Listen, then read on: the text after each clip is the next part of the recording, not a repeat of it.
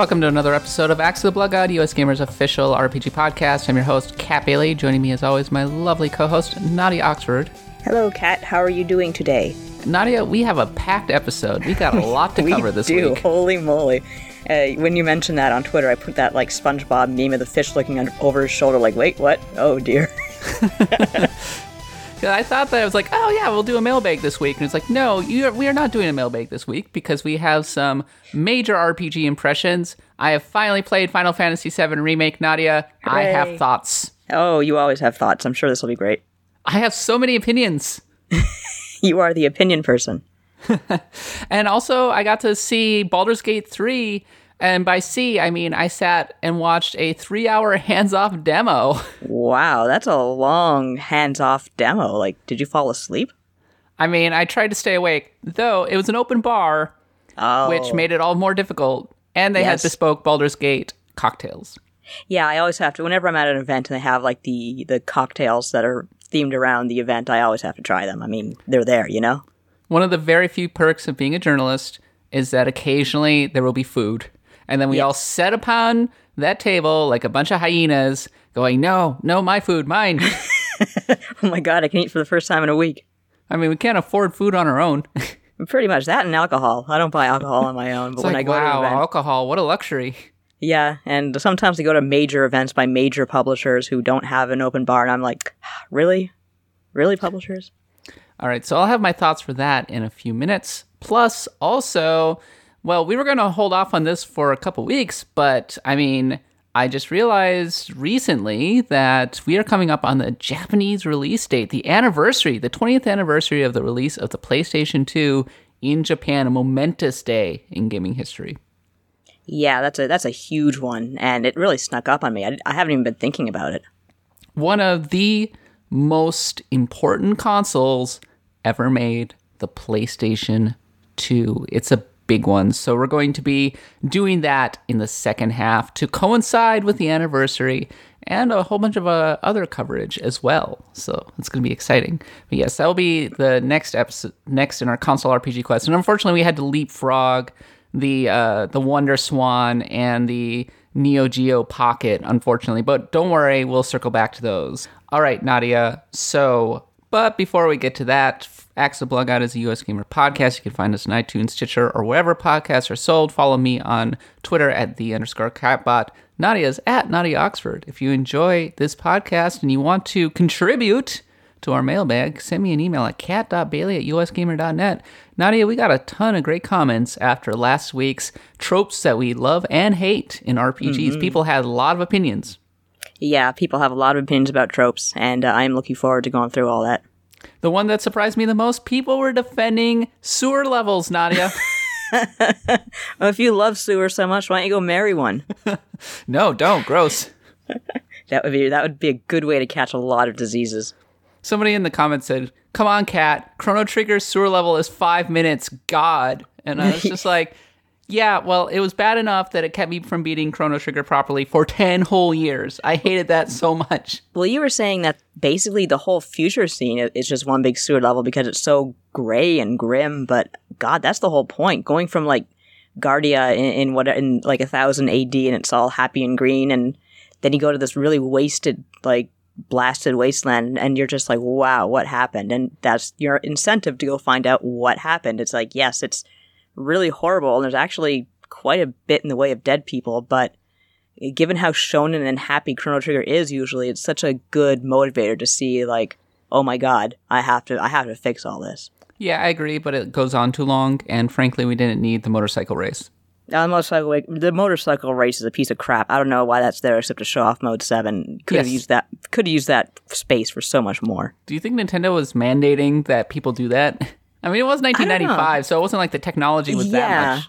I don't think Nintendo really would have cared by that point. It would have been maybe in like 1991, sure, but 1995, I think Nintendo was just like, do whatever you can. We're trying to get this Nintendo 64 thing out before we kill ourselves. I think Square was just trying to show off.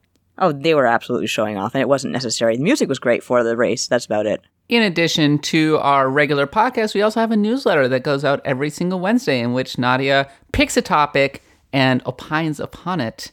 Nadia, what was the topic in this week's newsletter? Well, first of all, I really like the use of the word opine. That's very good. That's a ten Thank dollar you. word. I like that. Um, today, uh, sorry, on Wednesday, I talked about uh, basically what what classes and jobs we favor in RPGs, and you and I have talked about this quite a bit in the show. But I was talking about how Final Fantasy XIV, I'm building up a dragoon, which is, I know it's kind of a useless class, but by far just the coolest looking class. I, I can't help myself. But when I'm not playing a Final Fantasy game, I will go for first and foremost an archer. I might go for a sword and board if, you know, there's nothing better available. What I won't do almost ever is use a magic user except for a red mage. I will use a red mage, but I will not use a black mage or a white mage. I we are totally in the same boat, Nadia, which would make it very difficult for us to put together a, a good party because I too am of the variety of like I like to be an archer. I like to I will do sword and board. I like to be kind of heroic. I like to have a weapon that I'm carrying around. Um, but I especially like being a hunter or anything Yes. where I can summon an animal friend.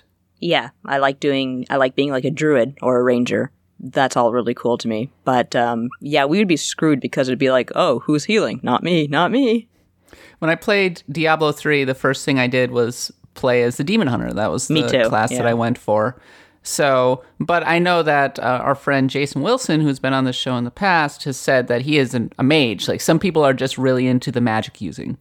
They really are. And I have to give a, a shout out to the people who are into magic using because they make playing Final Fantasy XIV possible since most dungeons require a healer. Yeah, shout out to everybody who's a healer. Yeah, um, I've seen like comics where like, you know, healers are depicted usually as like, you know, just soft, gentle people who want to help everyone, but in real life they're so bitter and angry because they're exploited so much. Uh, here's the interesting thing: Uh, when Overwatch was good, I was a mercy main.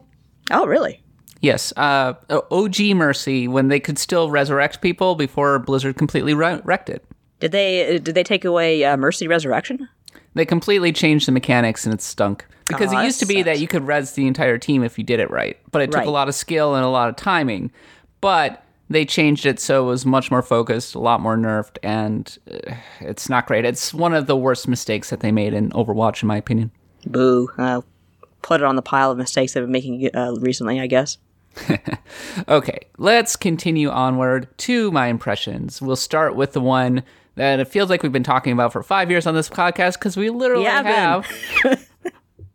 Nadia, if we go back to our E E3 2019 podcast, um, we heard your impressions when you got to play it. You got to play through the opening level in uh, Midgar, the attack on the Mako reactor. Yeah, it's it's Mako, I suppose. It's kind of like how they try to make Cecil from Final Fantasy IV Cecil, but I'm sorry, he's Cecil. Yeah, it's it's Mako. Gosh darn it! Come It's on, Mako. Square. Long A. Yeah, so go check out our impressions from back then. But I got a much more extended impressions. I got to play oh a good solid three hours of Final mm. Fantasy VII Remake. Nice. The levels I got to play were the attack on the original Mako reactor, the aftermath of the Mako reactor, including a very crucial moment in Final Fantasy, or at least iconic. And then the it fast forwarded to the attack on the second Mako reactor, uh, where you're fighting the Airbuster. oh yeah, I'm the, I used to call that thing the Dustbuster. I still do. And then finally, the third boss fight was in the sewers after the uh, y- y- Don Corneo stuff. And that's where you're fighting the, the big monster in the sewer because, you know, me and sewers is my favorite thing. they were like, "Kat's coming. Let's give her a sewer level." So here are some of my initial thoughts, Nadia. First of all, like you may have seen me ranting on Twitter on Friday about how Final Fantasy VII has the best opening. Oh my god, when the theme, when the logo appeared on the screen to the orchestral crash of the Final Fantasy VII theme, I got goosebumps, legit goosebumps. Yeah, um, I think I saw that when I played the game, and I just, I think I, I've played it several times in the opening video because uh, Square distributed that not long ago, and I just watched it over and over again because yes, it is a very cinematic, very iconic opening, uh, to the point that it was partially used when when Cloud was revealed for Smash. Second thought is that man, that game is real pretty. It's real nice. Holy moly! So here's the thing. I don't think the environments look that great, honestly. Then again, the environments that they showed were very closed off and very claustrophobic. They were both of the Mako reactors and the sewers. Yeah, um, of course, in the games, the Mako reactors, uh, God, now I'm saying Mako, thanks Square, Uh, they're very, they are quite short, closed off areas, so I understand why they would not be extremely interesting to play. But then also, I did get to see a little bit of Midgar after you leave. But it is, again, it's a very linear section because you're going over rooftops, you're climbing down ladders, and then you're in the streets and you're seeing things happening. And you're supposed to look around while people are reacting to what happened at the Mako reactor. Mm-hmm. But the, it does that thing where it's like, don't go any further. This this street is artificially blocked off. That kind of thing. We're the cops. We're the invisible cops. We're blocking off this street. Sorry. Yeah, there there were lots of barriers. It was a very small area for you to be able to explore. Yeah, um, I wonder if that's in the game or just for the demo. It could be either or. So as time kind of wore on, the uh, initial impact of the graphics wore off a little bit because the actual environments I just didn't think were very great. They put so much of their resources into the characters, which makes a lot of sense. They look great. The combat feels fantastic, but the actual environments I'm a little less certain on. Oh, that's again, it, it, that's something I'll have to see for myself once I play the full game because I have been wondering. Okay, is Midgar going to be like this really uh, what's the word I want to use here? Like just like disgustingly beautiful city that you see in the uh, videos that Square has been showing us, or are we going to run into those, you know, those invisible caught barriers and be confined to those corridors for the whole game? I don't think that's going to be the case, but I do worry a little bit. Yeah, I really hope they nail the beauty of like Eris's church and that kind of thing. Yeah, just like the contrast between uh, like her home and uh, just the rest of Midgar is, is very very nice in the vanilla game. So the combat, uh, I think I like the combat. So it's very chaotic. It is, yes. So I mean, the way it works is every character. Uh, it's kind of hack and slash in a way, but it also has a tactical element in that you can slow time to a crawl and use special abilities whenever your uh, ATB gauge charges. And the way you charge your ATB gauge is to attack. And so the computer will attack, but often you can also select their abilities when needed. For example, it's usually best to play as Cloud and then have Barrett snipe uh, turrets, for example, Yeah. if they're being annoying. Uh, yeah. Um, how did you feel about the combat versus Final Fantasy 15? Oh, I thought it was way better than the combat in Final Fantasy. Yeah, I think so too. It's it, it is as you say chaotic, but not without purpose. Uh, Final Fantasy 15 is a lot more uh, press a button and pray. Final Fantasy 15's combat felt almost like a bastardized version of Final Fantasy 12's combat. Yeah, you're right about that. And then also, I just did not like the swooping around thing where you're jumping up to the hooks in the sky. I could never get the hang of that, and it was vital in some parts. And I thought that it was also kind of too easy because even if you died, you always got an opportunity to use the Phoenix down. Yeah, um, I did like Final Fantasy 15 a lot, but it wasn't the most like technically sound game put together. Yeah, Final Fantasy VII feels much heavier. It makes a lot more sense in the general. Spe- generally speaking, it feels more tactical. I think it's better. That said, it is also extremely cha- chaotic, and I think that once you get the hang of it, it's fine. And actually, so initially, I was having some trouble with the Scorpion robot. Yeah, which I was having some trouble. so funnily enough, one of the hardest bosses because it's just you and Barrett. Yeah, And you don't have a lot of abilities. You don't have any guardians behind you. And it's like a multi part battle. It's like three segments. yeah, it's a long one as I recall. Yeah. So, like, also, you don't have a lot of items. And so I kept losing Cloud. And then in the end, I had to basically wear it down with uh, Barrett. Yeah, um, as I recall, one thing that does confuse me a bit with the combat is the idea of switching out between characters whenever it's necessary, because as you say, there are certain parts of an enemy, uh, particularly the scorpion, bo- scorpion boss that only Barrett can hit with his uh, long range attack, and Cloud has his melee attack. So you have to know what parts to target and when, and that does take some getting used to. Although I see this being kind of like in the vein of playing Final Fantasy IV DS after playing Final Fantasy IV Vanilla for years and years and years. It's meant to screw with what you know and and shake things up. So I got to try out the summons. And once I got the summons, it actually got pretty easy because As usual. a summon is really strong, like insanely so. So the way it works is during a boss fight, and only during a boss fight, you cannot summon a summon during a regular fight. You can uh, you can charge up a summon gauge, like this the summon gauge charges up, and then you can summon the summon whenever you want, and everybody has a summon attached to them eventually. And but you can only pick one, so choose wisely. And so I used at various points Shiva and Ifrit. And uh, yeah, so you summon uh, you, you summon one of those two, and they start attacking for you, and they have very strong abilities, very very strong abilities. So you want to just keep spamming that ability to really mess up an enemy, and if they have an elemental weakness to that particular uh, summon, so much the better. Yeah, RIP. Um, I'm thinking that they probably put those in for demo purposes because I remember the Final Fantasy VII demo for the PlayStation back in the day. Like, it was the first, uh, strangely enough, the first Mako reactor, the same as we're getting here, except they gave you some crazy ass summons. Like, they gave you uh, Bahamut Neo, who's, uh, God, you don't get him for hours and hours into the game, but I could tell Square really wanted to show off the cinematics of the summon. And of course, Bahamut Neo, what he does is he literally lifts the enemies into heaven and, and blasts them like down to earth again. And it, it was really, really cool to see the first time. So my guess is Square was just kind of showing off a little bit for the demo. I do like how set piecey the boss battles are and how elaborate they are and how they have multiple sections and they're kind of interesting and you have to be thoughtful in the way that you approach them. So for example, when you're fighting the the spider robot in the initial Mako reactor, the I think in the second segment it actually gets a shield and you have to target the the weak point. Yeah. Yeah, I remember that. You do have to target the weak point, and uh, if you don't, well, you're not going to get too far.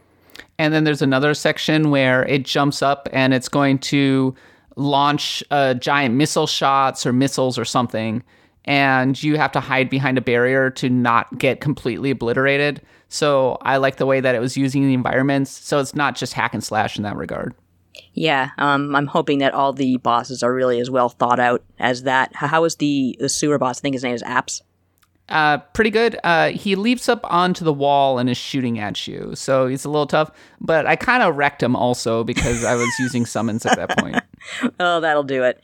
Uh, yeah, as I recall, he was really, really cheap in the original game. Like he would get you like a back attack, and he Oh, had like he does the waves. tsunami. The Oh, wave he? attack is annoying, yeah. Yeah, it would be.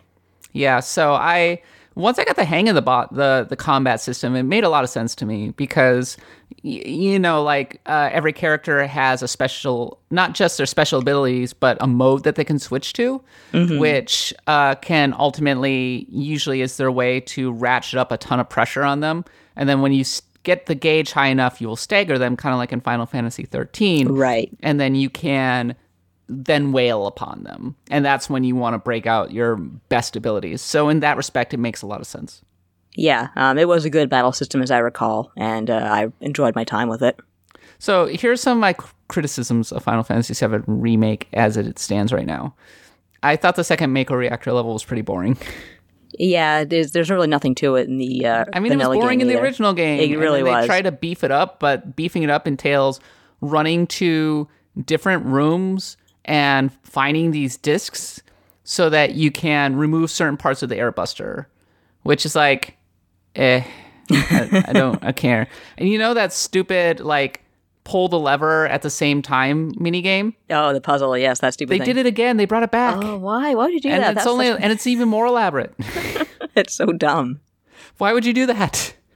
I was thinking, well, at least they probably got rid of that damn puzzle where you all have to hit this stupid thing at once. Nope. So that entire level lasts way too long and it's really monotonous in terms of design. And then you get to the end and you fight the airbuster and the airbuster is a good fight, but also kind of boring. Um, as I recall, in the vanilla game, it's you're kind of stuck like in a. It, you have it in a pincer attack, but it's difficult because uh, uh, if you want to heal your whole party, it's not exactly possible. Uh, my other criticism is that they front load some stuff that comes a lot later. And I don't think it does any favors for the pacing. I think I know what you're talking about. I'm not going to say anything because I don't want to spoil anything. But um, if that is the case, that would be a little disappointing. But um, I could see why they did it because we live in such an impatient era when it comes to fan people. So uh, I, I would be disappointed, but at the same time, I understand why. So, just as an example, in the original game, the Midgar arc was kind of its own self-contained thing. Sephiroth, It was. Sephiroth is practically never mentioned. You're right. Uh, your your Sephiroth is he's like a, a name you hear once or twice, like the Great Sephiroth, the hero of the war, and you don't start really knowing anything about him until you go to until you leave Midgar and see that flashback with Cloud. Yeah, and then the first time you see, you know, what happens in Shinra headquarters and everything, the spookiness with Jenova, like that is such an effective scene, right? It is. And you're like going, what the heck is going on? This is like really mysterious and cool. Whereas in this one, they are definitely keen to be like, yeah, let's let's make sure that you know who Sephiroth is right from the start. hey, ladies, here's beautiful, beautiful Sephiroth. I mean, it's almost like that. Yeah, yeah, I understand. Yeah, so I'm just kind of like, uh, I mean, I don't think this really aids the pacing. I can live with it. I see why they're doing it, but I don't love it. Yeah, um, I'm sure we'll have a lot to discuss about that when the game finally comes out. And then the sequence where you meet Aerith is really baffling. Is it? because in the original game, I mean, it, it's like a really short moment, right? It You've is. escaped Midgar. You're in the streets. You're trying to get away. You're trying to escape back to Barrett and Tifa, and then you run into this flower girl. Yeah. And she's like, "Buy a flower," and you're like, "No, go away." Or sure. I always buy the flower. I always told her to go the heck away because I was trying to date Barrett, and that was one of the one of the things to say. You can't ever like build up your relationship with Aerith. Though this time I might date her because I like Aerith now. Yeah, so in this one again, but they also weave in a lot of extra stuff. Uh, there's soldiers everywhere. There's kind of chaos. There are some of those front-loaded elements that I was telling you about going on, and then a very weird sequence that I'm not even going to describe because of spoiler purposes. But I was just like, "What? What is going on? Why did this happen? And Who? What is this thing?" I have a feeling I might know what it is because I've noticed that in the preview trailers, like it looks like Cloud meets Aerith and these weird spooky Dementor things like suddenly start swirling around. And I Yes. looked at that and said, "What is that? What is the? What are they adding here?" what? Exactly. what is going And, on? Why did this happen? Like So- I, I understand like more chaos because of course like a, a, a Mako reactor just blew up, but yeah, that was weird. Don't like that stuff. Yeah, that's that's a little strange. I'll have to see how they implement that. So I kind of came away going, hmm, interesting. Well, it's beautiful. I think the combat like works. It mostly is in tune with the spirit of Final Fantasy VII. I appreciate, but it does feel. Oh, and the soundtrack is magnificent. oh, Yeah, it's the soundtrack's so good. beautiful.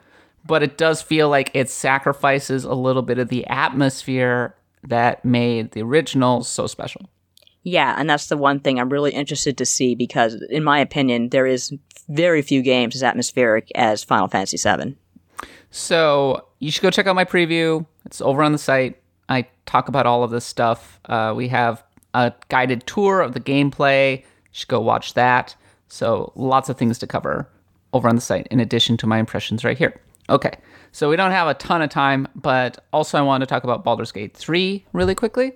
Uh huh. Uh, as I already said last week, I went to an event where we watched a three-hour hands-off demo where Larian CEO Swen Vincke played Baldur's Gate 3. I think they said they wanted to give us hands-on opportunities, but it wasn't quite ready, and I could tell because it looked pretty buggy.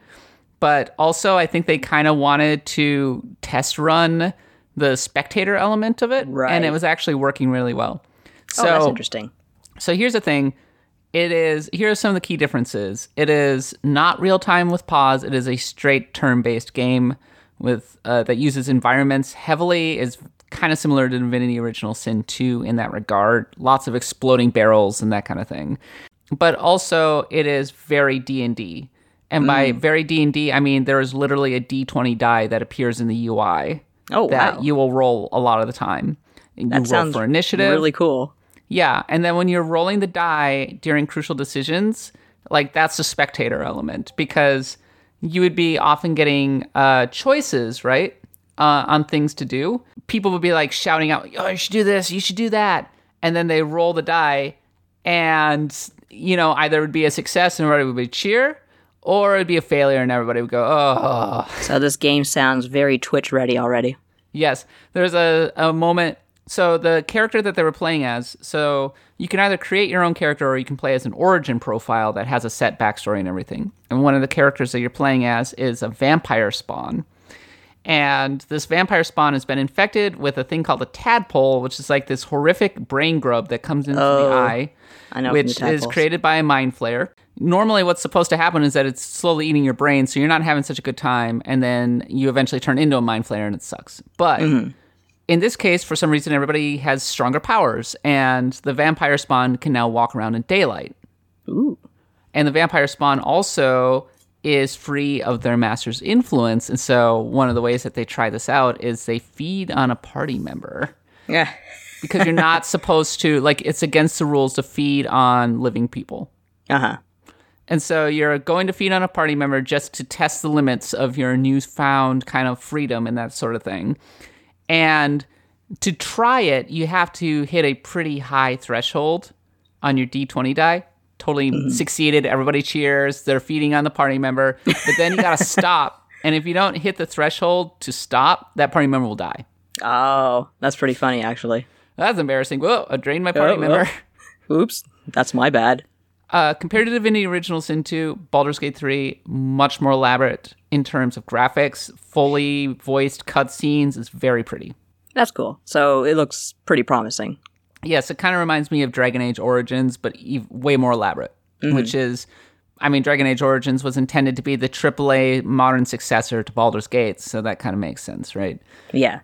Uh, I talked to the developer. I mean, the branching sounds really interesting. There's going to be an entire skill tree devoted to tadpole powers. Ooh. that gross. if you tap into the tadpole in your brain, you'll get interesting powers, but at a cost. Yeah, the whole tadpole thing squicks me out right just Oh, bleh. oh God, yes, I can't. I could not even deal. Like I wrote about, I wrote as much in my uh, write up of the trailer. I was just like, I cannot even deal with this No. freaking cutscene. It is so gross. I noped out pretty fast. There are other people who are like, hey, I like that. I'm like, what are you talking about? See, I don't even like horror movies that much, so nah. Body horror is the worst. It really is. I can't. I can't. I'm the kind of person who like faints when they get a blood test. I just can't. So I just I really like Larian because they have risen so rapidly over the course of this generation. Uh, their technology has improved step by step. This is a huge breakout opportunity for them. They are defiantly themselves at every turn. They will never uh, try and water down what they're doing in the at the in favor of trying to hit some kind of arbitrary mainstream. They're like, no, we make hard R- core RPGs. That's what we do. That's what we're going to continue to do, and that's what they're doing with Baldur's Gate three. I appreciate that. Yeah. So, I mean, I will be playing this. It'll be coming out on PC and Stadia to start, so it'll be a little harder to access. But recently, I got my computer working a little bit better, so maybe it'll run okay. Oh, congratulations! There's no way my computer's going to take it. And they were supposedly saying that they might have a hard time getting onto Xbox One and PS4, which is interesting. So I wonder Oh. if that's them basically implicitly saying that when PS5 gets announced, Baldur's Gate 3 will be announced for PS5. oh, that's interesting. We'll see. Guess we will. So go check out my coverage of Baldur's Gate 3 over on the site. I talk about how turn based was always the thing that they were going to do. I talked about how they improved the engine. I talked about, uh, or I had them talk about their misgi- or concerns about Stadia. Uh, because you know Stadia hasn't been having such a great time. Yeah, let's put it that way. Uh, they we ta- they talked at some length about the branching narrative. Uh, it's all good stuff, and there's there's so much to dig into with that three hour demo. Like I didn't even touch them on the ways that you can manipulate darkness uh, when it comes to stealth, which is really cool. Uh, you have something called a Stygian arrow, which can cast zones of darkness. Uh, it's interesting. It's interesting stuff. So that uh, are all of my impressions from Final Fantasy VII Remake and Baldur's Gate 3. Nadia, it's time to move on to the console RPG quest. Don't go away.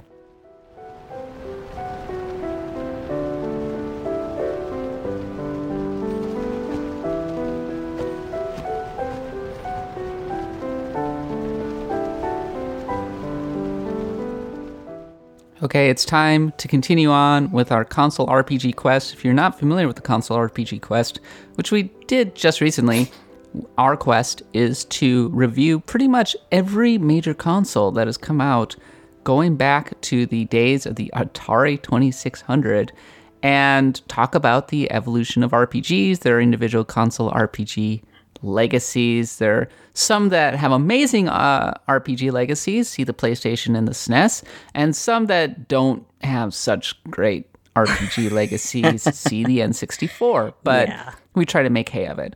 The PlayStation 2 is one of the most significant RPG consoles ever. Uh, in my opinion, it is probably second only to the Super Nintendo in terms of greatness. I think that it has certainly the breadth, a breadth that you will not find in any other console. So many newcomers rose up from, especially on the Japanese side, during what was the kind of the last hurrah of Japan's true golden age. That was the PlayStation 2. Uh, it's just an enormous library. The PlayStation 2 is the biggest selling console of all time. I think the only reason that the Super Nintendo might have a little bit of an advantage, Nadia, is that while it doesn't necessarily have the breadth of the PlayStation 2, it does have some unassailable classics that the PS2 can't quite reach.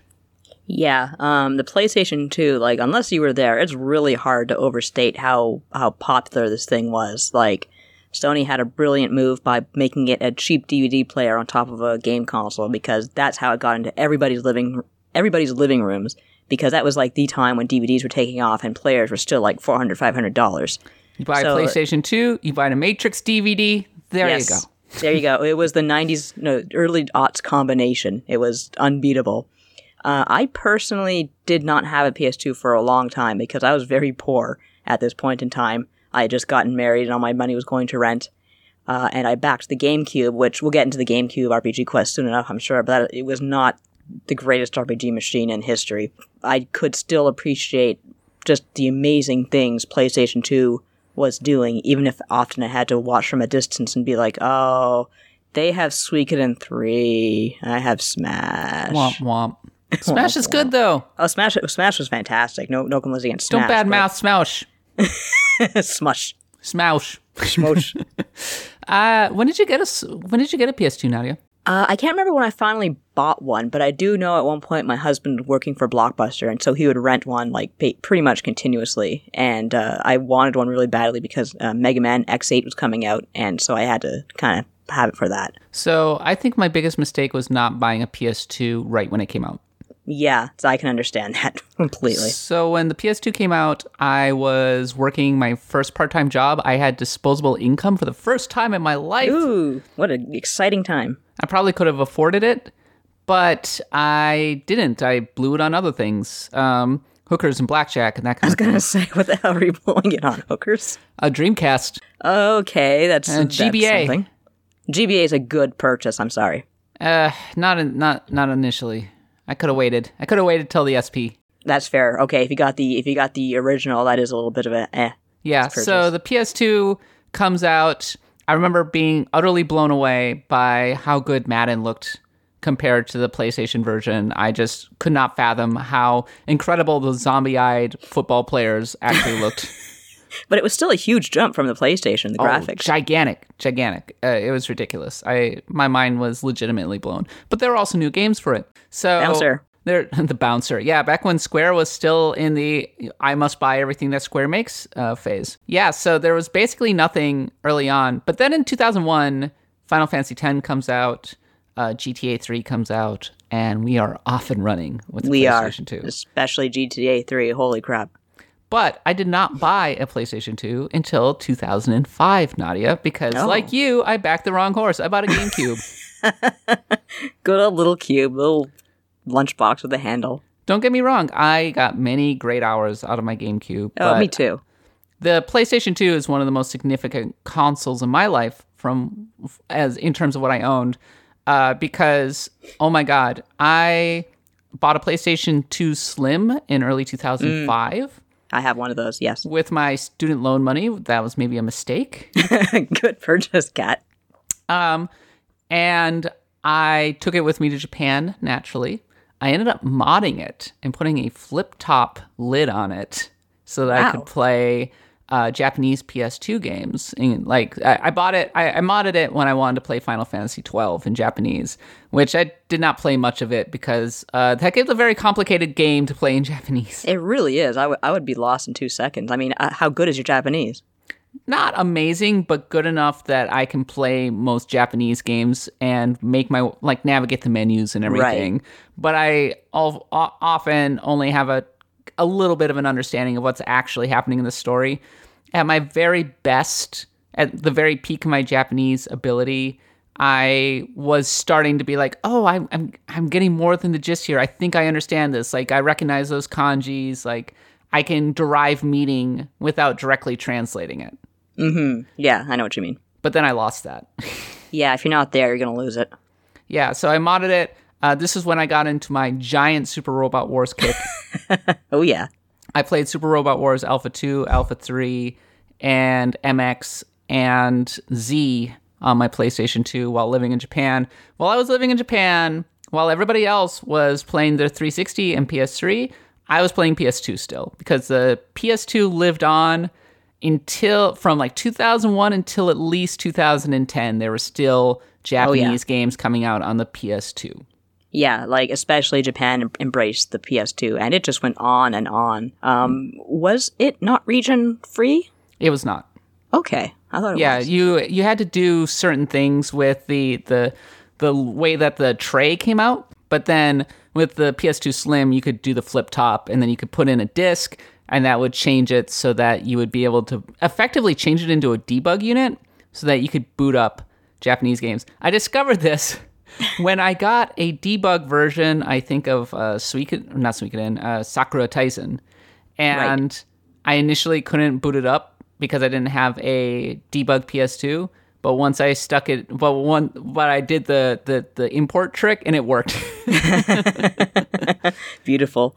Uh, one other really incredible thing about the PS2 that was really vital for RPGs was it was backwards compatible. yes, it was, and in fact, it was kind of a big deal because Final Fantasy IX came out the same year. That's that right. The PS2 did. And so ran a little you maybe bought Final Fantasy IX, and then you didn't have a lot of games to play on it, but you could play a really dang good version, nice looking version of PS2 because the PS2 would upgrade the the actual graphics of the PS1 games. Yeah, um, I don't know by how much. I never tried it much myself. I did play Chrono Cross on PS2, but I couldn't f- do it for long because for some reason my PS2 would not take my memory card for that game. I still don't know what the deal was with that, but uh, yeah, I think. I mean, Final Fantasy IX is notoriously slow, but I hear it sped up quite a bit on the PS2. The thing was that once you got a PS2, PS1 games looked really dated immediately. They did. Honestly, uh, unfortunately, yeah. I remember, so my friend got a PS2 relatively early on. And in the Christmas, I want to say, of 2002, uh, he was nice enough to loan it to me. And uh, this was the same friend who loaned me a PlayStation so I could play Final Fantasy VII. So Oh, what a good friend. I, I owe him a lot, I guess. Um, so I'm playing on PS2. I play Final Fantasy. I played through Final Fantasy X over that break. Then I was like, so I enjoyed Final Fantasy X so much that I was like, okay, time to go back to the PlayStation uh, Final Fantasies. Time to replay Final Fantasy VII. I just could not do it. It was too dated. you were just like, ew, I can't stand this anymore. And that was the first time I started to want a Final Fantasy VII remake. Ah, you and the rest of the world. Well, I mean, there were hints that Final Fantasy VII, 8, and 9 would be remade on the PS2 in, in that time. I don't even remember that. Yeah, because there was a giant. Uh, there was a moment where on like one of the Final Fantasy fan sites, where Final Fantasy, like basically Final Fantasy 10, 11, and 12 were all announced at once, and there were that. reports of Final Fantasy 7, 8, and 9 being remade for the thing. Wow. So, like, they say remakes are kind of a big thing today. I guess back then, if that had happened, that would have been pretty huge. This was back when Final Fantasy was borderline like Call of Duty in like how often it came out. It was. It was for a while there. It was practically yearly. Yeah, I miss it. it was great. It was pretty. It was a pretty good time to be alive. Yeah, right? Ah, I miss it. Ah. So yeah, talking about Final Fantasy X, I think I've talked about it on this a little bit in the past about how I don't think it's held up particularly well and I don't love Tidus as a character. In fact, there's a Kotaku article, and I think we referenced this on the podcast, about how uh, what your least favorite Final Fantasy s- says about you. Yes. Yes. We did reference that. And I went down to 10 and it was basically like you're kind of salty that a really good story is usurped by a kid with daddy issues who keeps going on about how it's his story. Yeah, he really has a thing for Jecht, doesn't he? Friggin' Tidus hijacks Yuna's story. Yeah, I know that much, even though I haven't played Final Fantasy X. But Final Fantasy X was quite gorgeous for the time. It was a real showcase for what the PS2 could do, which is good because uh, the PS2 was this was right when the Xbox and the GameCube had come out, and the PS2 was already considered to kind of not be as good as the Xbox in terms of graphics. And Halo was like just this remarkable uh, console art console showcase in 2001. So Final Fantasy X was the counter to that. Yeah, by the time uh, the Xbox and the GameCube came around, the PlayStation 2 wasn't really looking not so much long in the tooth, but just a little bit aged. It was known to be a little bit creaky compared to those two. But not really, because so many of the best GameCube games did in fact come out on the PlayStation 2, like Resident Evil 4. Yeah, eventually, because, uh, well, they didn't really sell well on the GameCube. But you're right, Resident Evil 4 was a big one. But Final Fantasy X, uh, it was the last good traditional F- Final Fantasy. After that, Final Fantasy went off the rails, in my opinion. It did, I mean, it, it did go a lot uh, off the rails, but it didn't necessarily always not. Not always in a bad way. Exactly, yeah, that's what I mean. Like um, Final Fantasy twelve went in some really interesting directions in many ways. I just will always have a mental block because I miss I prefer traditional Final Fantasy. Yeah, I mean, me too. Of course, I grew up with like four, five, and six, and like all those really retro ones, so they're always very special to me. So I know what you mean. I kind of feel like Final Fantasy is lined up in my head, and when you get around uh, ten, it all kind of gets a little bit scrambled up. I, I liked the boss battles in that game. I liked the way that they handled the summons. I liked the way that you could swap in characters at will. I thought it had an outstanding cast. I thought uh, Lulu and Kimahri and uh, Rikku, they were all great. And I mean, like I said, it's still relatively pretty today. It had some of the best art direction in Final Fantasy. It had a cohesive world. Yeah, I mean, it, it, and it had a really good story outside of you know Tidus. Yeah, it had a, um, a fantastic soundtrack, except for that really unfortunate end theme. But yeah, What was the really unfortunate end thing? oh, is that the one with the screaming death metal, very odd Oh. sort of thing? Everyone I wanted to be Katie said she likes that song. Millennials, man, I don't know what to make of you guys. We are millennials. I don't know what I am. I'm like kind of like you know, You're an exennial. I'm an exennial. I totally am. But either way, I was never into the the screaming sort of thing that really took over in the aughts. I went after I finished Final Fantasy X. I went back. So after Final Fantasy X, we get Final Fantasy XI. So I have no beef with Final Fantasy XI. I'm going to tell you the truth, but I'm going to be that annoying person. I absolutely hate that it has it's numbered. Yeah, I was never even 14 to me feels weird to be numbered. Although I guess now that it has such a fleshed out story, I can accept it. But 11, that was very controversial when it was a numbered MMORPG.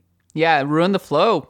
It did. Final Fan. How, how do you rank all of the Final Fantasies, but then you have to include the MMOs? Come on. Yeah, think of our lists here, Square. You're being very inconsiderate. Final Fantasy XI, and it really speaks to where RPGs were in the PlayStation 2 era. MMORPGs were becoming more and more popular, and I hated it. yeah, um, I was not a big fan because I could not afford a subscription, uh, even if I did have the, the internet connection for it. I didn't want to play online. I wanted to play a story that I could just go through by myself and not have to worry about raids and dungeons and stuff. I just straight up didn't understand MMOs. I thought they were kind of ugly. Uh, I didn't understand how the online worlds worked. I didn't really think the combat was that good or that interesting. So I kind of wrote them off at the time. And this was pre World of Warcraft. So Final Fantasy XI was much more in that Star Wars Galaxies slash uh, uh, EverQuest vein. Yeah, that was like I'm, I'm thinking for some reason that Final Fantasy XI came after World of Warcraft, but no, it didn't. It came before, didn't it? Nope, it was like 2002, in fact. Yeah, and that was a very different time for MMORPGs. They were a little more technical than they are today. I seem to recall that there was a thing called a world pass that you had to get. Uh, it was like actually really annoying to get on your friend's server. It still is in 14, but yes. Yeah, so that was super annoying. I it was a very hardcore RPG with multi-hour raids and that kind of thing. And I remember a lot of World of Warcraft people people who thought World of Warcraft was for babies would say, uh, "I'm all about Final Fantasy 11." Eh. Yeah, but yeah, the whole like that was the era of Evercrack. but it was well supported. It lasted a long time on PC in particular. But I don't know, like I always found Final I always viewed Final Fantasy XI as this hostile invading agent that shouldn't be on the PS2.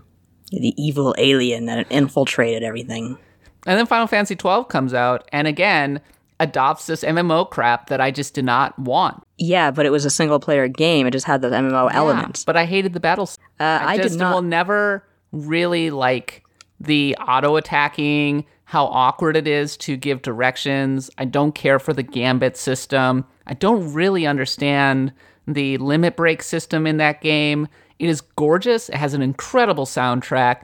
I think that the Zodiac Age did so much to rehabilitate that had a much improved licensing system. I think the story is better than it gives it's given credit for, and I can even deal with the battle system now.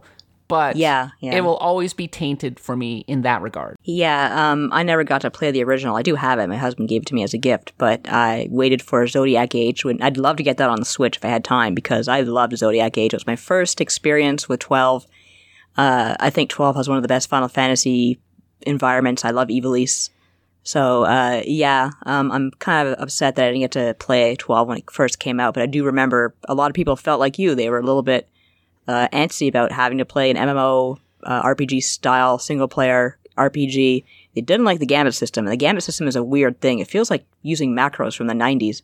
And the flavor was so weird compared to the rest of the Final Fantasy because it was, It way more Final Fantasy Tactics like. Like, like, like I said, it's Ivalice. So if you played Tactics, if you played um, uh, Vagrant Story, which I had at that point, it was a little bit recognizable. Uh, which is why they shoehorned in Vaan. Uh, Vaan, poor Vaan. Yeah, so I mean, so you're playing basically as Aladdin. I don't know. You totally are. One thing that kind of bothered me when I turned on the game, it's like, okay, here's this desert land. Uh, nobody wears clothes properly, and everyone's just pale, ghostly white. I'm like, what is going on here? This is freaking me out a bit. So we'd be remiss if we talked about Square without mentioning the fact that this was a very uh, tough period for Square because Final Fantasy Spirits Within came out in 2000 and was an abject flop, a mm. complete failure to the point that it put a proposed merger between Square and Enix in danger. And this was a watershed moment for Japanese RPGs because two of the biggest and the greatest JRPG developers merged for the first time. And honestly, it did not make things for the better. In fact, I think it made things a lot worse. Um, of course, Square Enix comes out with a lot of games now that I absolutely adore and love. But yes, I feel like Enix, before it became part of Square, had a very distinct flavor to it.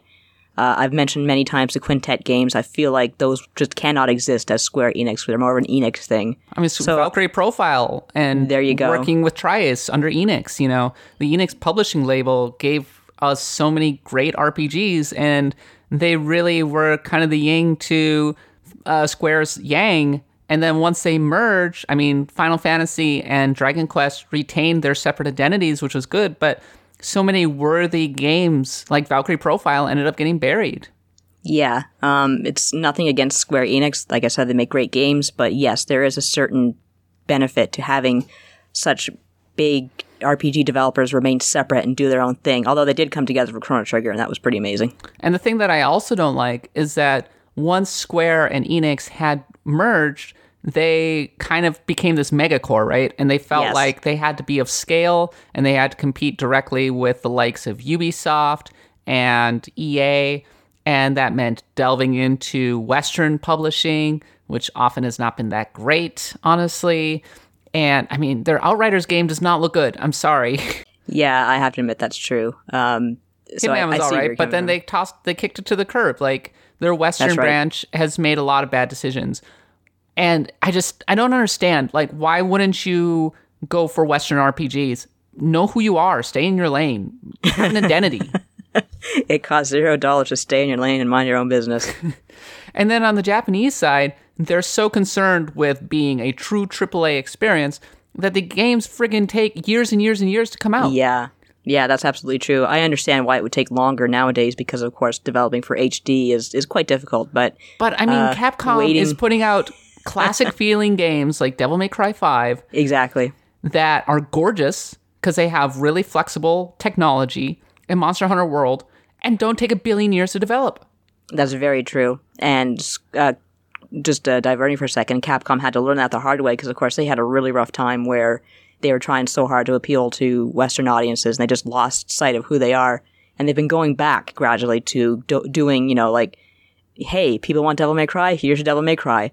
And I feel like Square Enix really has to learn that again. Like, why are they so scared of a Valkyrie profile? That kind of thing. Why can't you make it easy for us to play these games that we want so badly? Yeah, it feels like I have no grudge against innovation and that kind of thing.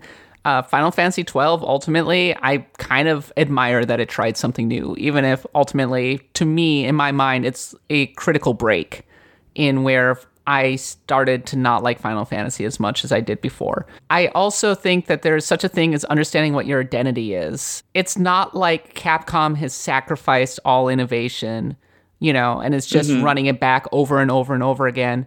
They are creating these really gorgeous games that are ex- executed extremely well and hit upon all of their strengths. That's good. That's okay. That is an okay thing to do sometimes. Yeah, it's totally okay to play your strengths. Uh, one time, I think in my Dragon Quest VIII review, it was where I'd said it.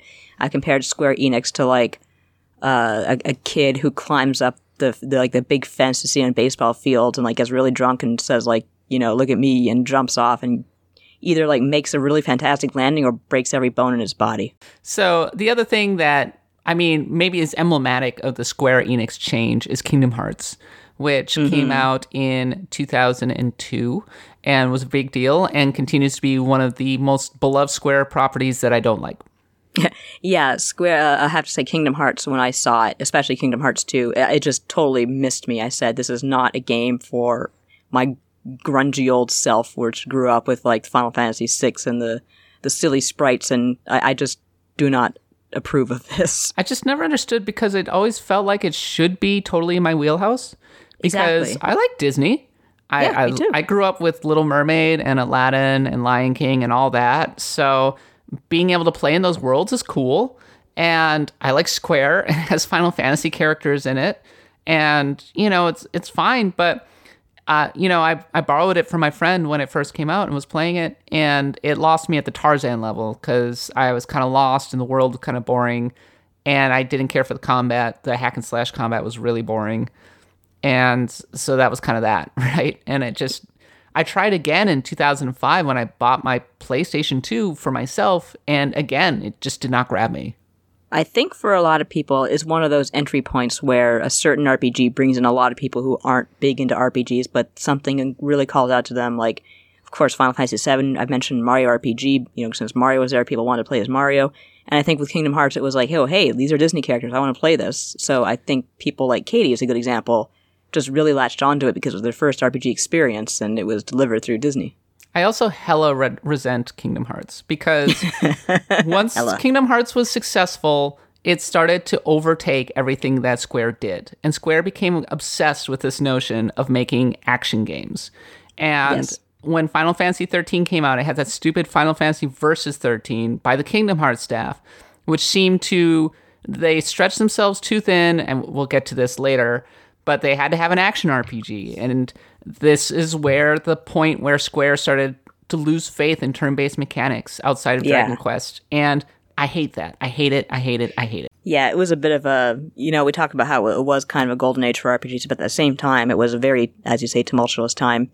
Uh, that's probably why I look back much more fondly on the SNES and the PlayStation eras. But then, you know, Katie loved Kingdom Hearts, and there was an entire generation that grew up with Kingdom Hearts and still adore it to this day. And Kingdom Hearts 2, undeniably gorgeous. Yeah, but it was so boring. I remember looking at Setzer and saying, Why are you popping balloons with a child? Don't you own a, a airship and like a gambling empire? So hey, do you love Kingdom Hearts? I really want to know why. Like, share your love with King of Kingdom Hearts to me. As far as I can tell, there are people who are really invested in the lore. That's fine. That's good. Uh, I there are people who are really invested in the Disney stuff. Unfortunately, after Kingdom Hearts one, the Disney stuff fell off a lot. Mm-hmm. It's pretty. It's a very pretty game. Uh, it had good sound effect track. I have nothing else nice to say about Kingdom Hearts. Uh, I will say it is really super cool that canonically Donald Duck is one of the most powerful mages in the entire Square Enix universe because he can cast Zettaflare. That's pretty only, funny. That they is did, hilarious. Yeah, that's cool. They did fun things with Goofy, Donald, and Mickey. I will yeah, give them that much. Exactly. Yeah. So like, I don't. There's a very very few characters who can cast Zettaflare in the whole in the whole canon of Square Enix, and he's one of them. Okay, so we've spent a lot of time dwelling on Square Enix, but here's the thing with the PlayStation 2, Nadia. I think what makes the PlayStation 2 interesting is where is that it's where Square started to become less of the juggernaut that it was, and a lot of other RPG developers started bringing, frankly, more interesting and much more hardcore RPGs into the limelight. The best thing Yeah. about the PlayStation 2, in my opinion, is that compared to the Super Nintendo and even the PlayStation 1, was that the PlayStation 2 was where we started getting all of the RPGs, all of them. That is true. And I mean, you saw the rise of Atlus. That's very big. Uh, you saw the rise of Level Five. Maybe we didn't really know these these companies as household names yet, but they were on their way. I mean, there were exceptions, of course. I mean, Super Robot Wars did not come out here. Uh, Tales of Rebirth did not come out here. But we started getting things like Shin Megami Tensei 3 Nocturne, which is not a game that we've talked about a huge amount, but is one of the favorite touchstones of SMT hipsters everywhere. It is very much the hipster game for SMT fans because it was. Um, of course, it wasn't the first SMT game we got here, but I believe it was the first one to really get some Western recognition. Uh, in part because it is brutally hard. Yes, it. I mean, okay, if you look at what Square was doing in the Super Nintendo and the PlayStation era, it was making very accessible experiences Yes. ultimately. And Atlus was full on F that. We are making an insanely hard old school RPG. Who wants to die tonight? I mean, I if you look at Nocturne, first of all, it was a very beautiful game. It does look good for the PS2. Yes, with a distinct art style. It has a very complex battle system that forces you to like I was complaining just now about how Square got away from turn-based roots and getting into this action-based BS. Well, SMT Nocturne is the you know, the antidote to that. It mm-hmm. is it is um, in many ways the basis of what a lot of that formed a lot of the subsequent SMT games to come. A lot of the elements are very familiar. Uh, for example, in the way that turns are handled, uh, when you use an attack to hit at a weakness of an enemy. Uh, You'll get more turns, but then if the enemy hits your weakness, then they will also get more turns. So it's a back and forth, and it is extremely unforgiving in that regard. Yeah, and it's a it is a dungeon crawler, isn't it? Yes, it is very much a dungeon crawler. Yeah, Um, very very classic. You're unlocking parts of the world after the apocalypse, and you're returning to these incredibly elaborate dungeons that you practically have to map out by hand because you're just going to get lost. It's ridiculous. Yeah, I was never a fan of retro dungeon crawlers uh, that you have to map by hand. Although it is interesting to go back to SMT3 and as a someone who has played like more modern SMT games and of course the Persona games and see those demons and how the designs and how they've evolved over the years because the same demons populate the same just populate this universe and they always have some design changes, but uh, not always. I, I just like seeing how they grow. the game with Dante, for some reason. Yeah, what the heck was that? I mean, Devil May Cry was a big deal on the he did have 2. several crossovers, as I recall. Like he would just kind of appear in an RPG, like, "Hey, I'm Dante from Devil May Cry." And I, I mean, there there were devils in No, SMT. yeah, well, there were several devils in SMT, as I recall. There are plenty of Nocturne stands out there, but it's not talked about as much as Persona for a reason, and that's because, much like SMT4 and SMT Strange Journey, it is just, it pulls absolutely no punches, and because it has more limited accessibility, and it is also like, has more of a limited story. It, uh, I mean, last week when we were talking about our loves and hates and RPG tropes, I mean, you made it abundantly clear that you like your stories and you like your characters and you Yes. like your characters that you can romance and that kind of thing. And SMT Nocturne doesn't really have that. Yeah, so it is a hardcore, mechanics driven dungeon crawler, and that's great if you have Yeah. patience for it and everything. And there are lots of people who do. Lots of people love that dungeon. Like I kind of reserve my dungeon crawling itch for Etrian Odyssey because I feel like it's much more accessible of the of the dungeon crawling games. But yeah, I appreciate the fact that there are people out there who just love their hardcore dungeon crawlers because, well, that's what some of them grew up with. So why change what works? I mean, and this was kind of a watershed moment for RPGs because uh, one of the most important uh, RPG series around came out in America. For it became more of a thing in America than it had ever been on any of the previous consoles. Uh, it was no longer such a niche thing. I didn't hear about SMT personally until about 2009, and because I, did not realize that Persona and SMT were connected. Yeah, me neither. Um, I had a friend who was really big into SMT and was always drawing fan art, and I always thought it looked kind of cool, but I didn't really know much about it. Yeah, because Persona came out on the PlayStation 1, like way back in the late 90s, but I totally missed out on that. And then when SMT3 Nocturne comes out, suddenly for Americans, there's this gigantic other anime driven hardcore RPG series that went all the way back to the original Famicom that they could delve into and explore. And it was just such mana from heaven It was for kind of a- RPG fans. Another Fire Emblem moment where suddenly like the curtain is pulled back and it's like, "Hey kids, look what we have for you," and you're like, "Wow, this has been going on for a very long time," and I had no idea. And then meanwhile, there was also this little game called Persona 3, which uh, the first time I heard about it was through Talking Time, actually, Yeah, because it was a very popular gift on Talking Time. It was it was a very I remember that it was it was a it was the game that everyone was playing for a very long time. Yeah, I missed it when it first came out. The first time I ever heard of Persona 3 was when Penny Arcade did a comic about uh, high school students shooting themselves in the head. I don't remember that one, but I have to go back and check it out. and I was like, no way, that surely there's not a game like this. And yes, there was a game like that. Yeah, that was um I think that was the first way I heard about Persona as well, is like kids shooting themselves in the head. I'm like, what kind of edge lord bullshit is this? But I got a copy of Persona 3 FES uh, for Festivus. And so that was the first time that I got to start playing through Persona 3. And then, but then I delved into it much more seriously when Persona 4 came out. And I did a, I had this weekly, uh, I had a weekly series called The Monthly Grind. I remember that. Yes, where I would pick an RPG and I would write about it for each week for several days.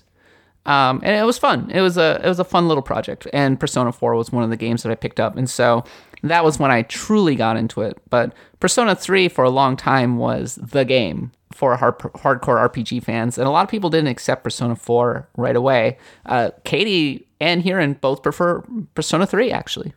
Yeah, um, it's funny that I haven't played Persona 3 yet myself, so I, I'd really love to see it on the Switch. Please, someday, thank you. So we've talked about Persona 4 and Persona in general ad nauseum, so we're not going to like cover it too much here, but suffice it to say like getting these kinds of really rich RPGs really made the PS2 RPG library something special. Yeah, it was, uh, if nothing else, the PS2 library was very diversified in terms of RPGs. Uh, yes, we didn't like the fact that Square went more action oriented, but they did change things up. Uh, Persona, there was really nothing like Persona at the time, which is a dating sim combined with fighting demons. Where are you going to get that? Uh, we had, of course, SMT3, which is uh, a dungeon crawler. We didn't really have that many dungeon crawlers on consoles back then, so yeah, even though the SNES and, and PlayStation were fantastic eras, they did play things quite safe compared to the PS2. So looking at some of the other important PS2 debuts, uh, Disgaea was a Yeah. true breakout hit for NIS. This is where uh, NIS started to form its own particular identity. Interestingly enough, uh, the original Dis- Disgaea, which if for some reason you've been living under a rock and you don't know what Disgaea is, it's a tactics RPG that oh, very anime focused, very humorous, and has this area called the item world, which is basically unlimited grinding if you want to for some reason. Item World, is that what it's called? I like that. Our fr- our mutual friend Shivam uh, has told me that he burned out two PS2s playing Disgaea. Oh, no, I have to give him credit. He is when he is dedicated, he is dedicated. Yes, Um, Disgaea and Final Fantasy X. Those were those were the games, right?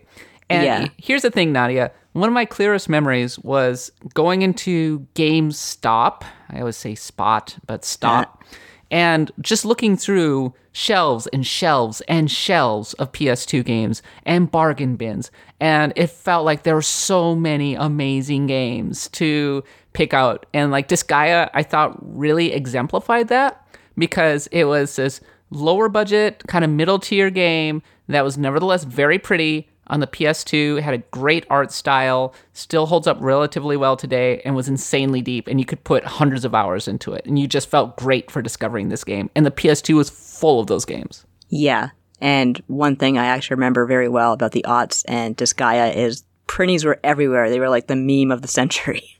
the little penguins with the human soul sewed inside them. Another important debut was Level 5, which Yeah. would, of course, go on to dominate Japanese animation in many respects with games like Inazuma 11. It was it worked on the Dragon Quest series. I believe it worked on Dragon Quest 8 and 9. Correct me if I'm wrong, yes, Nadia. it was definitely. I know it was definitely eight. I'm not too sure about nine, but probably. One of their earlier breakout games was Dark Cloud 2, which was this absolutely enormous game. Uh, one of the McElroys really loved it. He did a he did a video about it on Polygon when it came out on as a PlayStation 2 classic uh, on the PS3, and uh, he was observing that it was just an enormous game. Uh, a lot of randomly generated dungeons that you could go yeah, through. They're all procedurally generated. but its whole thing was photo you could like there was photography and fishing and dungeon crawling and crafting right? So if you ever got bored of one thing just go fish. It was great. It's actually funny when I think about it because, uh, first of all, when Dark Cloud came out, the whole headline was, "Is this the Zelda killer?" And I don't think it was a Zelda no killer, it's but not a zelda killer it wasn't really a Zelda game; it was its own thing. And when I think about it, I feel like Dark Cloud. We haven't had a new game in a very long time, but Level Five kind of continued that whole idea with Fantasy Life, which was very much a game about doing whatever you wanted while adventuring and taking up ten billion jobs. You want to be a chef, fine. You want to be a fisherman, fine. So they kind of continued that song with uh, with the Fantasy Life series. I think it was for the DS or the 3DS. I can't remember. it wasn't the most attractive game on the ps2 but it was relatively pretty because this was the point where graphics were good enough that they could be kind of stylized Yeah, uh, that is one good thing I will say about the PS2 era is that graphics really got over a major hump with the, the over the PlayStation One because things were a lot less boxy. And the fun thing about the PS2 is that you got a lot of weird RPGs. I, I think Sh- Shadow Hearts is the definition of the double A RPG that was so prevalent on the PS2 and became much Yes. less so in later generations, which is this weirdo game that's set during World War One in the real world, but is also kind of fantasy and has Anastasia for some reason. Why is everyone obsessed with Anastasia? Uh, I don't know, know she's a because why are we why are we obsessed with the Windsors and the English royalty? Because we're obs- we're weirdly obsessed with royalty, especially the story of a princess who is murdered by mean old Bolsheviks. Yeah, that's very true. Um, I I actually really like the Don Bluth film. I have to admit.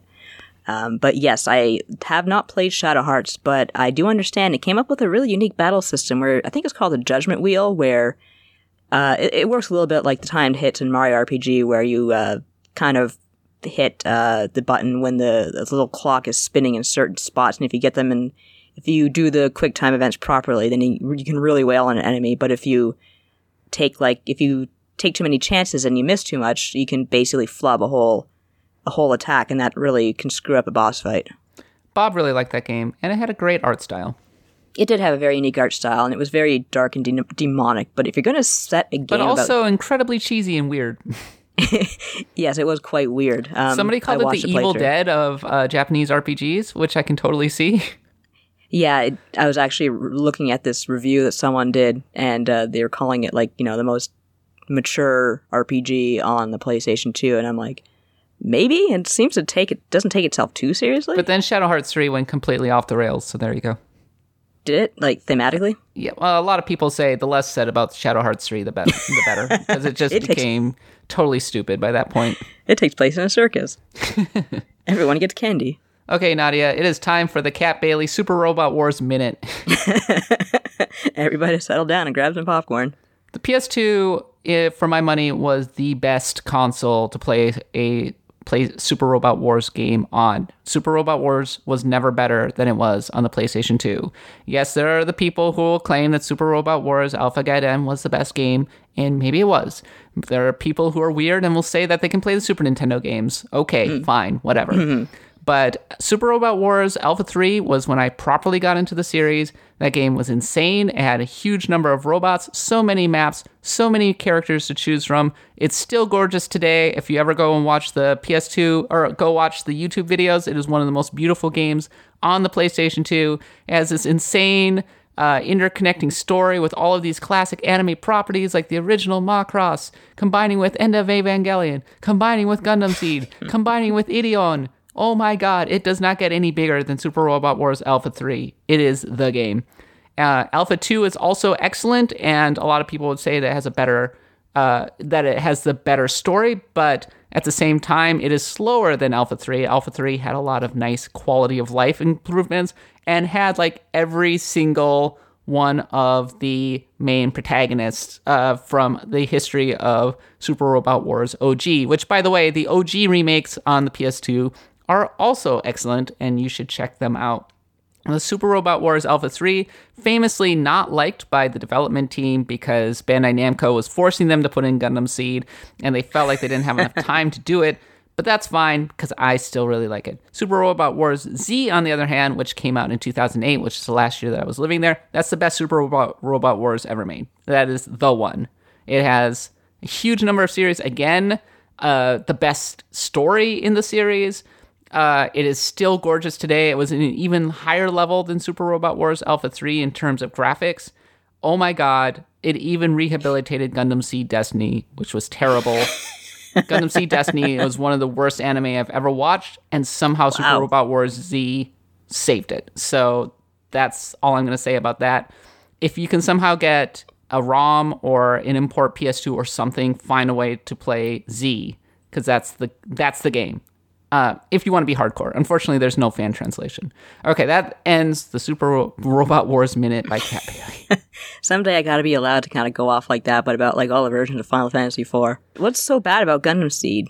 um, well, it was a kind of a remake of the original uh, Gundam, but worse. Okay, that makes that sounds bad to me. I guess. Yeah, but the OG games were excellent as well. Okay. Uh, I mean, there's so many games to talk about, Nadia, that I almost we've been at this for 45 minutes, and I We feel have. like I've been barely touching the surface. We've not even talked about the Tales games. Like the Tales games broke out on the PlayStation 2 because Tales of the Abyss, even though it had terrible load times, a lot of people will say that and Tales of Symphonia is where the series really came into its own. Yeah, um, I am definitely in a blind spot with the Tales game, so I really want to get to to fixing that sometime. But yes, that was a big, big moment for the Tales series. It's a shame that Tales of Rebirth never came out on the uh, came out in America because that game had some kick-ass sprite art.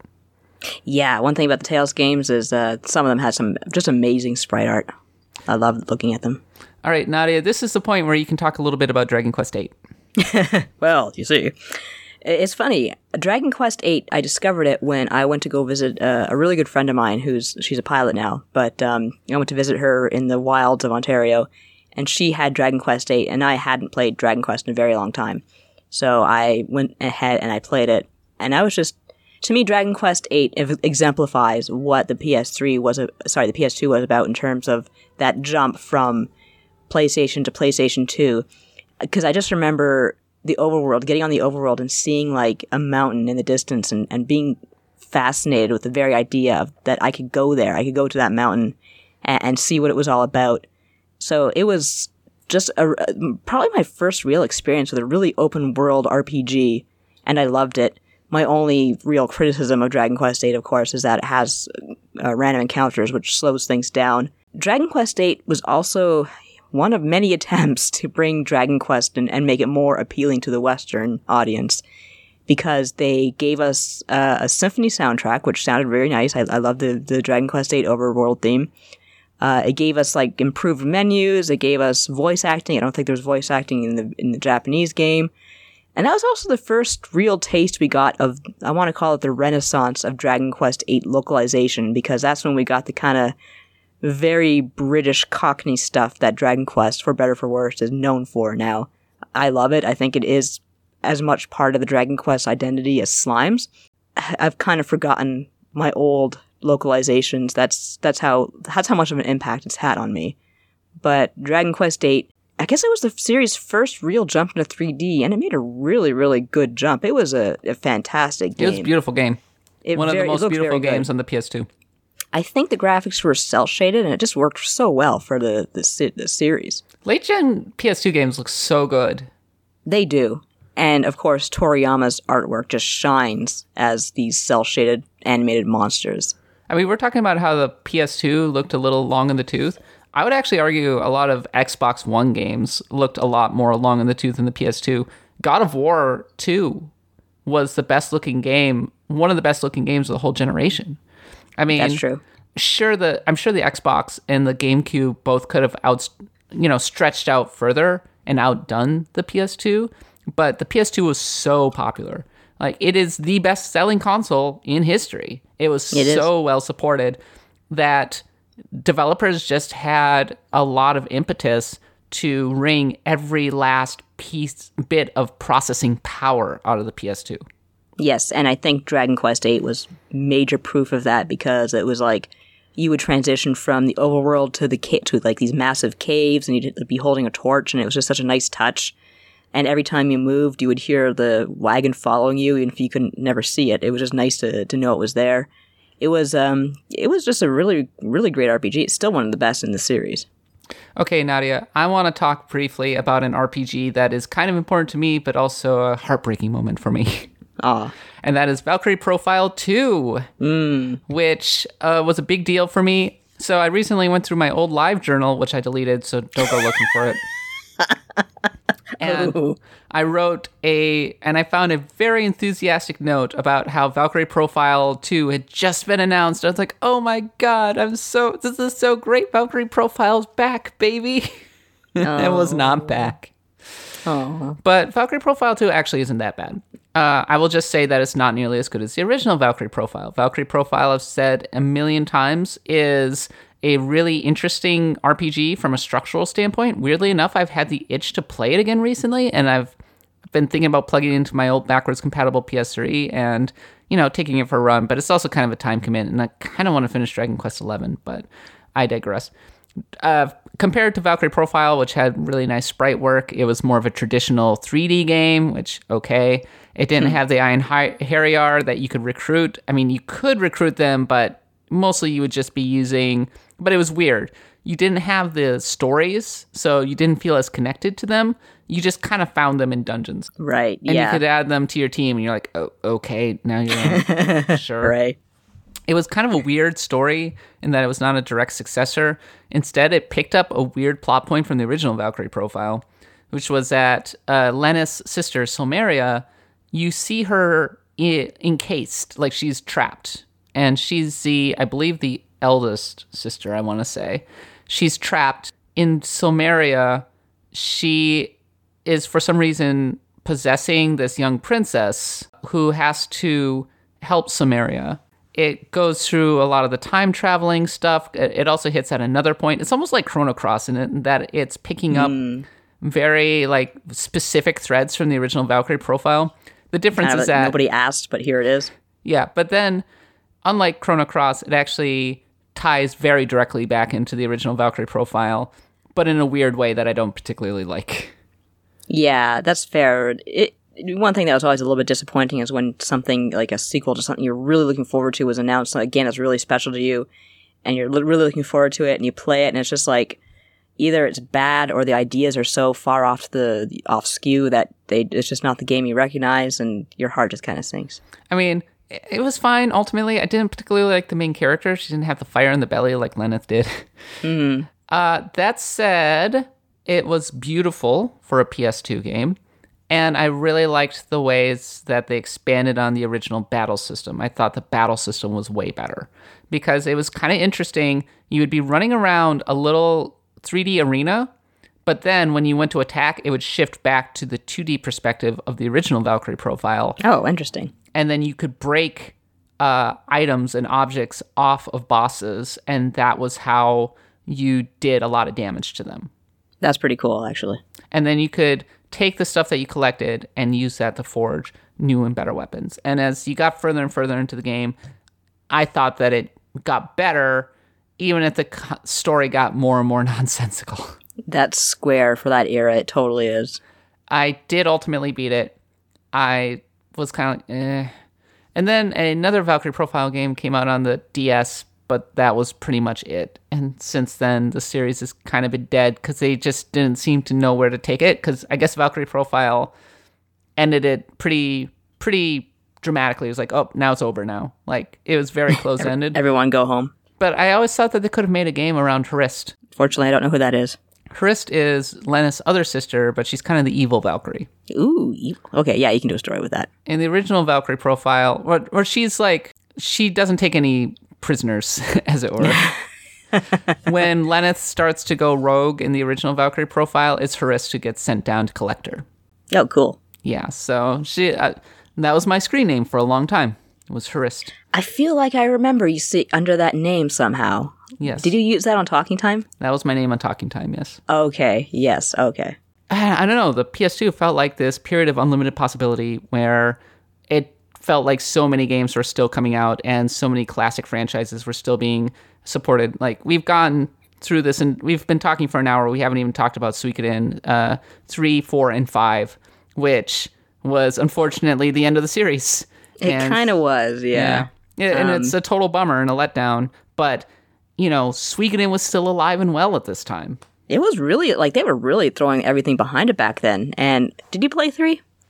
I did. I don't like it nearly as much as Yeah. two. Three, I had the the problem with The three is that I scenario to good, it- but I hate that they went to the 3D engine. Yeah, the 3D engine was just just did not work for me. It didn't help that I was coming off Dragon Quest VIII, which we discussed was one of the best looking games on the PS2. And I mean, Suikoden to me is partially just those gorgeous sprites, and and we kind of got these clunky, ugly uh, polygons instead. But I will say that opening, holy moly, is it gorgeous! I still love looking at it. It's like the, the opening anime. Uh, you can someone actually recently upscaled it with like uh, 4K 60 frames per second, and uh, yeah, it's like just this three minute anime that shows off all the characters in the world, and there's basically nothing to it. It's just there because why the heck not? That's what Konami did back in the day. But Well, the departure of the original scenario designer really curtailed scenario uh, Suikoden, unfortunately. I remember Suikoden 3, the announcement of Suikoden 3 was the first time I heard of Suikoden 2. because we Well, didn't that- have the same media back then. So we really didn't know. It I was- missed Suikoden 2 when it came out because I was a little too distracted by Final Fantasy 8. re- it came out at the same time as I recall. It got demolished by eight, which is really I think it was like the same day. yeah, good job. Yeah, like almost the same time. So unfortunate. But I would have totally bought Suikoden 2 if I had known about it. You know, Heck, I, I bought Suikoden 2 because I was pissed off at Final Fantasy VIII. lucky you, right? It was a good Oh change. gosh. it was a good trade. I would have played that game to, into the ground if I had managed to pick it up back then. But yeah, but by the time Suikoden 3 got announced, Suikoden 2 had already come out. Or Suikoden 2 was a million dollars. Like, I could not afford it.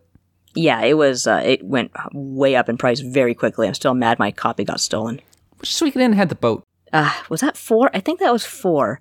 And I never got into four because I played the demo and I was like, oh, I don't like this. And a, a friend of mine said that the main character runs like he took a dump in his pants and I could never unsee it. So I just gave up.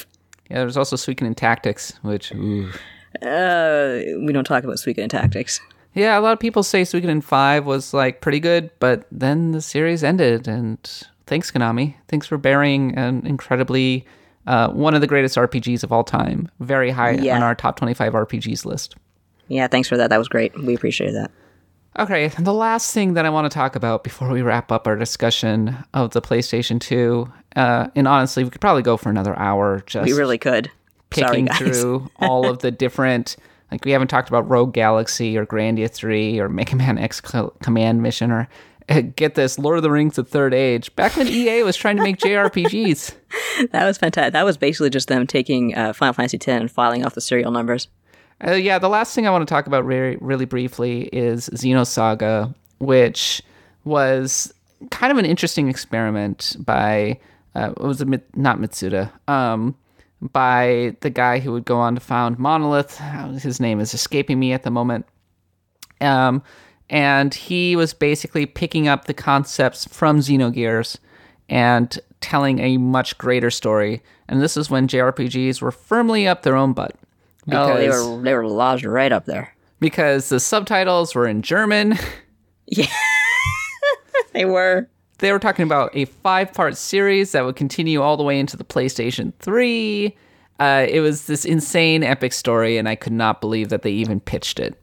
Yeah, um, I just cannot like as someone who loves Xenoblade very much. I cannot wrap my head around Xenosaga, and I actually found a description of the game by uh, Scott Sharkey. He wrote it for One Up, and I have it here. And it says, "I don't think anyone was really surprised or disappointed when the last game ended in a rush to fit everything in."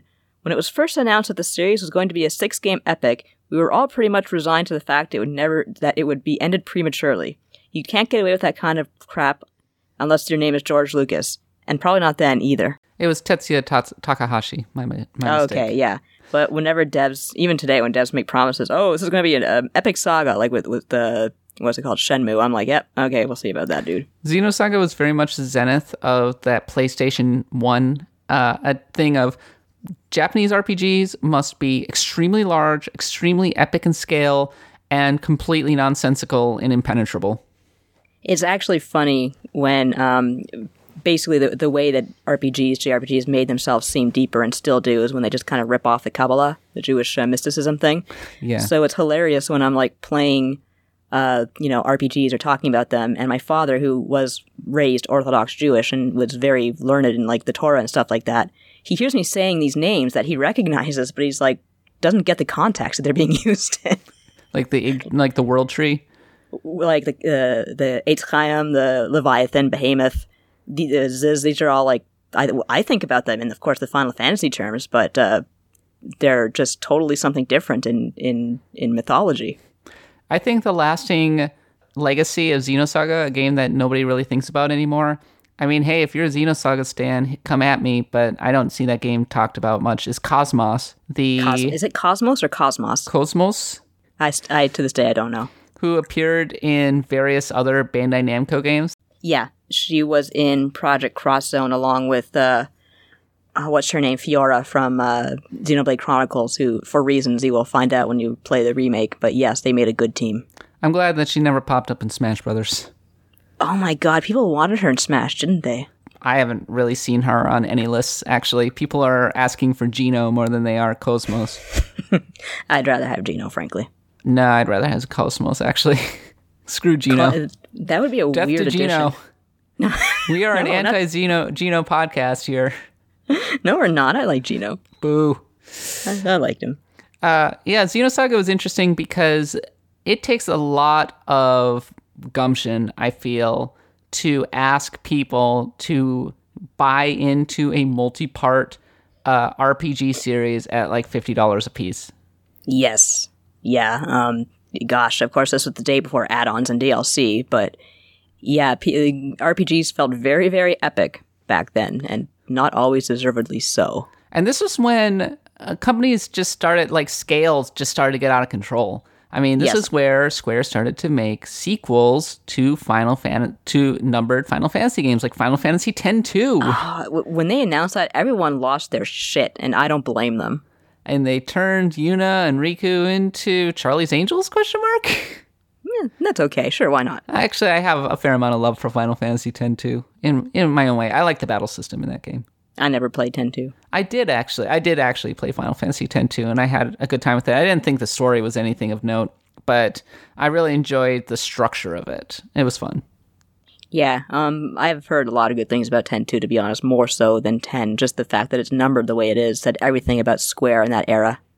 And there was another thing. There was the ha- Dot Hack series, which uh, again put CyberConnect 2 kind of on the map. And we were maybe a little old for that one because Dot Hack was very much for people who were much younger than us who were watching It was- anime. Yeah, it was a very, very multimedia anime heavy series. Um, I remember it was one of those series, kind of like with the Prinnies, where you'd see memes about Dot Hack everywhere, and like everyone's avatar was related to Dot Hack. And I just, again, like Xenosaga, I could not wrap my head around it. I still can't. I try to look back on what it's about. I'm like, eh, eh.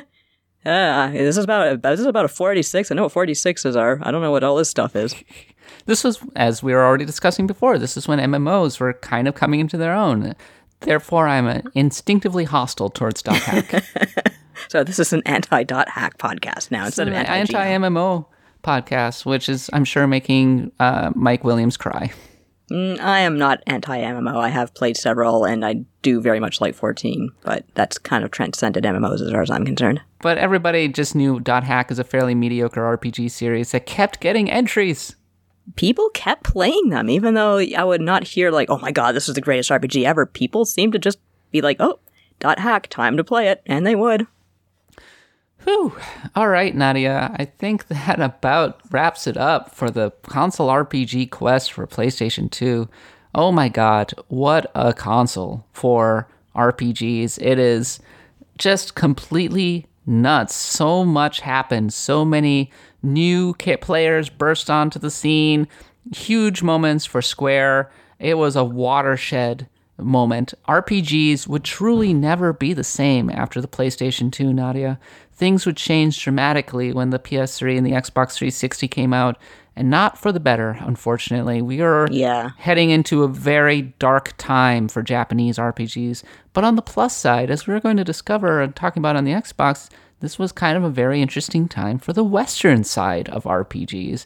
So, not all things are bad, I don't think, but truly, it's never been as good for JRPGs as it was with the PS2. Like, we haven't had anything as good since. Yeah, it was really a blossoming era. Um, there was there will never be anything like it quite ever again. I think. Yeah, and you know, I sold my PS2 a couple years ago, actually, because I stopped being able to plug it into my TV. I almost wish that I had bought a FrameMeister or something so that I could continue to own it because I felt a real pang of sadness. Even though I Ah. had no intention of ever really playing my PS2 again, there's so many games that I, I really wanted to go back to some of the games. And I even kept games like Super Robot Wars Z because I just, and Alpha 3 because I just couldn't part with them. I was just like, I will play these games again one day. Yeah, that's, I still have my Dragon Quest VIII, even though I know there's no reason whatsoever to play it because it's on 3DS, it's on the phone, it's on everything. And even though the PS2 doesn't really hold up, there are certain games that, you know, I think hold up a lot better than anything on, say, the PlayStation 1. Um, or even the even the Super Nintendo to some extent. I mean, there were some really good looking games on that thing, and that was when I mean we I, I think a major point to understand the PlayStation 2 is that it was the dawn of modern gaming as we know it. The Yes. Dreamcast was the end, it was the bridge to where we are now, where the Dreamcast was the last console that really had that arcade roots, right? Yeah. Where the PlayStation 2 was truly the beginning of the blockbuster game development that we know today. Yeah, like the Dreamcast didn't have much in the way of 100 hour epics, but PlayStation 2 had like hundreds of them. I mean, all you need to know about the difference between the PS2 and say the PS1 is that the PS1 launched with Ridge Racer, and the PlayStation 2, the way it debuted was with Metal Gear Solid 2, uh, and Snake being in the rain and and going on to Big Shell and all of that stuff, and everybody being utterly blown away by the cinematic qualities of the PlayStation 2, right? And Yeah, that yeah. would define so much of the PS2 library. Very, it was a very sort of cinematic era where, as you said, developers were making things really, really huge. They wanted to kind of prove themselves and put themselves up against uh, movie directors. Yeah, and it's never really stopped since then. Uh, No, it hasn't. Games like Last of Us 2 are direct outgrowth of that. All right, that's our PlayStation 2 console RPG quest. The quest continues. Do you have any great memories of the PlayStation 2? Send in your emails to kat.bailey at usgamer.net or send me a DM on Twitter. I would love to hear your thoughts. I think I'm going to save all of them for a mailbag that we can Yeah. do next week because we were supposed to do the mailbag this week and then do something else next week, but we kind of front loaded stuff. So maybe we'll do the swip, swap it around and do the mailbag. yeah, next week. so if you want to yell at me for neglecting to mention Dragon 8, uh, sorry, uh, uh, Breath of Fire 5, by all means, save it for a letter and we can talk about it then. Yeah, let's talk about Dragon Quarter in a letter that somebody is going to write. And yeah, if you want us to stand for Dragon Quarter, do that. I mean, I mean, it just goes to show that we we talked for more than an hour. We talked about a lot of RPGs, and we didn't even hit nearly all of them. We never talked No. about Baldur's Gate Dark Alliance, for gosh sake. Uh, we never talked about, uh, I, I, again, Star Ocean till the end of time. I mean, we barely touched on Tales. It's, it's ridiculous. What a ridiculous Sorry, console. All right, I'm pretty exhausted, Nadia. I don't think we're going to read the comments from last week, even though we had a lot of them after our discussion of the tropes that we love and hate in RPGs and the weirdness of people defending sewer levels. What is wrong with you? Maybe we can save them for the mail episode if we remember. Yes, let's do that. But in the meantime, Axe of the Blood God is a US Gamer podcast. You can find us on iTunes, Stitcher, or wherever podcasts are sold. Make sure to follow us on our social media accounts and uh, on Twitter at the underscore katbot. Nadia's at Nadia Oxford. Just make sure to subscribe to our weekly newsletter. You can find the subscription info on the website on our front page. And you will get an email every week with all of the RPG news, plus an interesting little essay from Nadia or myself if Nadia is out. In the meantime, wow, this is the longest uh, Axel Blood God yet, I think. Uh, it's up there. We might have gone two hours at one point, but no, this is close. Oh man, did we ever go two hours? I, I mean, I believe that we could. I feel like we might have gone two hours for the episode where we were live. Was that the episode 200? 200, yes. Yeah, like I, yeah, I think that actually did probably go two hours because we were talking about all of the RPG bests, and we were also Yeah. wrapping up the uh, the top 25 RPG list too, right? We were. It was quite an involved episode, but it was a fun one. All right, thanks to everybody for listening. We'll be back next week, but until then, for Nani myself, happy adventuring.